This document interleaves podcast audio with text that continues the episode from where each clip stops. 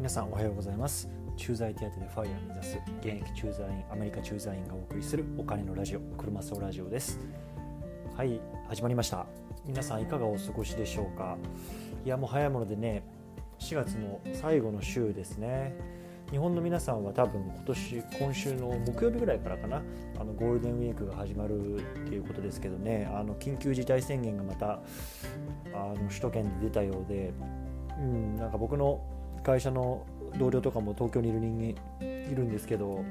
まあなんか結構予定なくなっちゃったからなんか暇だなみたいな言ってましたけどね。まあちょっと 日本もねまだ感染者がこう増えてるような、まあ、あまり減らないっていうような感じですし、ね、ちょっと気があの緩みがちですけど、まあ、本当にねあの健康第一だと思うので皆さん自分の体にはご自愛くださいということでですね、まあ、今日も早速あの話していきたいなと思うんですけれども今日の、えーと、トピックはですねリセールバリューの高いものを買うようになったよっていう話をねあのしたいと思うんですよ。うん、であの、まあ、何度かこれ話してるんですけども、まあ、僕が実はこういうなんだろう、まあ、お金のこととかについてこう、まあ、あの興味を持って勉強し始めたのっていうのはもう本当ここ1年ぐらいなんですよね。で、まあ、コロナが入に入って、まあ、本当に仕事がほとんどなくなっちゃったのでちょっと時間ができたっていうのでこう YouTube を YouTube を見始めてそこでこうね中田あっちゃんのこう YouTube 大学であるとかこう両学長のリベ大とかねそういうようなお金にまつわるトピックのところにこう出会ったっていうのがまあきっかけでで、まあ、この1年そういうような動画とか、まあ、書籍とかね読みながらまあ、こう自分なりに勉強していったっていうようなところなんですけれども、まあ、これをね、あのーやっていくとねあの買い物をする時にそのリセールバリューっていうところとかをまああの本当無意識のようになんか意識して買うようになったなっていうの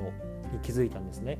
うん、でまあこのお金の勉強とかをする前の僕っていうのはじゃあ高いからいいもの。だからじゃあ買おうとか。逆にいやこれちょっと高いから買うのやめようとかね。で例えば安いからじゃあ買っちゃおうとかね。なんかあのよくあるじゃないですか。なんか2個いくらとかさ。あの1つ買ったらなんか2つ買ったら1つフリーとかね。でおこれラッキー買っちゃおうみたいな。いうような感じで結構やってたこともあって、まあ、いわゆるなんだろう安物買いの銭失いみたいな。こともよくしてたんですよ。うん、でまあこのお金の勉強を始めたりとかっていうところで、まあ、ちょっとそこの意識が変わってきたなというところなんですね。で一つちょっとまあ具体例挙げると、まあ、あのこの間に子供が生まれたんですね。でまあ、子供服とかあの靴とかやっぱりその自分たちがこうなんだろう独身とか、まあ、あのシングルとか、えまあ、独身シングルでしょうか独身だったりとか、まあ、子供がいない時の生活とやっぱりこう必要なものとかってガラッと変わってくるんですよね。で例えば子供用のなんだろうベッドが必要とかあのいろんなものがこう必要になってくるというところででそういうのもね今ねほとんど8割方9割方はあの古着とかもらい物がほとんどなんですよね。でもうこ、えっと、服もそうだし靴もそうだしあとベッドなんかもあのこの前ちょっと買い替えたんですけど、まあ、両方ともなんだろう中古であの探してきてあ25ドルとかかな。なんか IKEA の子供のベッド買ってきたりとか、まあ、そういうようなあの感じで買ってましてこれはあの僕らの中ではこのどうせねやっぱり子供ってすごくあの大きくなるのが早いしどうせすぐ使わなくなると。だからこうなんだろう、まあ、持ってる期間使う期間が短いだからだからまあ変な話もうあの使い捨てみたいな。あのいうような感じ、まあ、実際捨てずにこうまたなんだろうあのリサイクルに出したりとかあとは子供たちにあげたりとか、まあ、あのちょっとあのマーケットプレイスに出して売ってみたりとかそういうようなことをしてるんですけど、まあ、基本的なコンセプトとしては、まあ、どうせすぐ使わなくなる使えなくなるから、まあ、そういうところには、まあ、あまりお金をかけるのはあのどうかなっていうようなところの意識があるんですね。一方でじゃあ子どものもので言うとチャイルドシートとかねあとはその抱っこ帯とかあ抱っこ紐かとかそういうのってあの中古じゃなくてちゃんと新品のやつを買ってるんですよね。でこれはなぜかっていうとやっぱりあのねこうなんかアクシデントがあってじゃあ子供が落ちちゃいましたと。でそれでじゃああの怪我しちゃいましたとかまあじゃあ最悪なくなっちゃいましたって時にあの中古だったからとかこうやっぱそこで少し後悔というかあのはしたくないなと思っていてだからその何かあったらこの命に関わるというかそういうものに対して関してはこうケチらないというかあのきちんとあの正規のものを、まあ、正規の値段で買って、まあ、あの長く使っていこうというようなところの意識で、まあ、あの買い物をするようにあのしてるんですね。うん、で、まあ、これがねあのいいか悪いかとかねなんかいやケチケチしてなんか子供がかわいそうとかあのなんかねいろいろこう意見はあると思うんですけど僕らの中では、まあ、あのそれで割り切ってるし結構ねあの子供服とかもあの中古とかだとやっぱりじゃあ1着わかんないあの5ドルとかあの本当10ドルとかですごく安く手に入るんで結構なんかあのいろいろ買ってねあのすぐ売ったりして結構楽し楽しんだりしてるんですね妻も、うん、だからそこはまああのいいかなと思ってやってます。うん。であのちょっとここからねあのリセールバリューの話に少しいきたいと思うんですけど皆さんのねあのジョギングストローラーって分かりますか？いわゆるそのなんだろう街中とかアメリカでだとそのジョギングしながらお父さんお母さんがベビーカーをこう押しながらあのジョギングしてる人とかいませんか？いるでしょ街中に。であのねジョギングベビーカーストローラーっていうんですけどこちらと。欲しいなって思ってるんですよね。で今僕もあのジョギングするの好きだしで妻も好きなんですけどやっぱり子供がいるんであの子供が生まれる前は結構2人で一緒に走ってたんですよね。で今日どこ行く？ここ行くとかっつってこう2人で走りながらやってたんですけど今やっぱり子供がいるんであの1人ずつしか行けないんですよね。だから僕が行ってじゃあ次の日は嫁が行くとかっていうかそういうようなこうやり取りしてるんですけどあのこのジョギングベビーカーがあればまああの変な話3人でこうね一緒に走ってやっぱできるから、まあ、こういうのもやっぱりコミュニケーションのねあの一環として欲しいなともちょっと思ってるんですけどあのねキュウリっていうブランドがあるんですよ。わかります ?THULE っていうブランドなんですけどね、あのちょっとリンク貼っときますよ。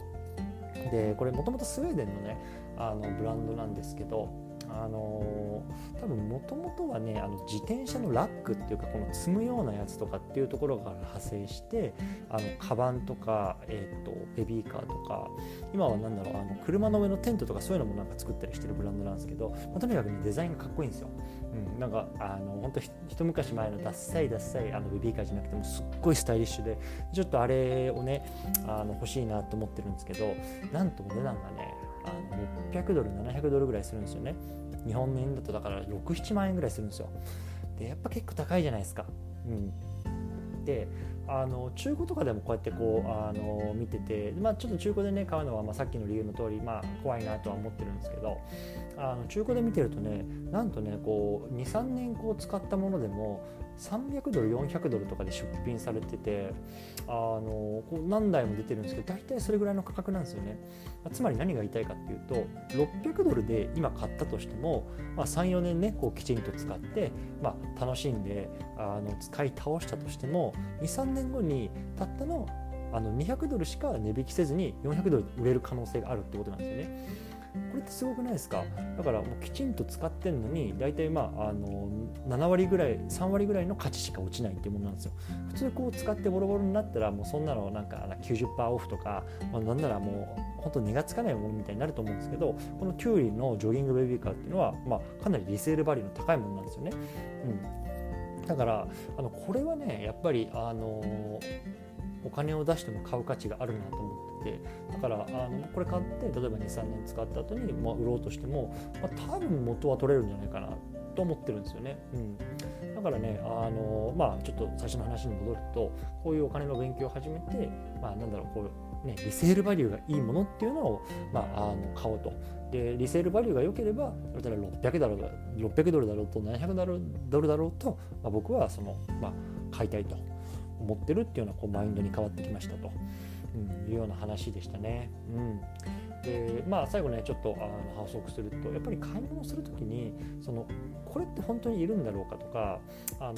これ今買うお金をもし例えばね投資の方に回したらじゃあ10年後20年後いくらになってるんだろうかとかっていうところをまあ少しこうパッと無意識的に考えるようにはなったかなと思うんですよね。まあ、これがちょっとねお金に癒しいとか言われるとまあそれまでなんですけどだからまあちょっとあんまりそういう無駄遣いとかなんか突発的に買うみたいなことがまあ本当になくなりましたね。うん、これはなんか本当に勉強しててよかったことかなと思ってます。はい。ということで、まあ、今日はね、あのこのリセールバリューが高いものを買うようになったっていう話をね、あのしました。でこの番組ではですねあのアメリカからこういうお金の話とかこう自由な人生について考えるっていうのをあのテーマにこう毎日配信してますのでもし今日の話が面白いなとか、ま、ちょっと今後も聞いてみたいなとかクロマスオって気になるなとかっていう方がいたらもしねあぜひねあのプロフィール欄の、まあ、Twitter とかあとはブログとかねやってますんでそっちの方も見ていただければなと思います。はい、ということで今日はこの辺にしたいと思います。では皆さん良い一日を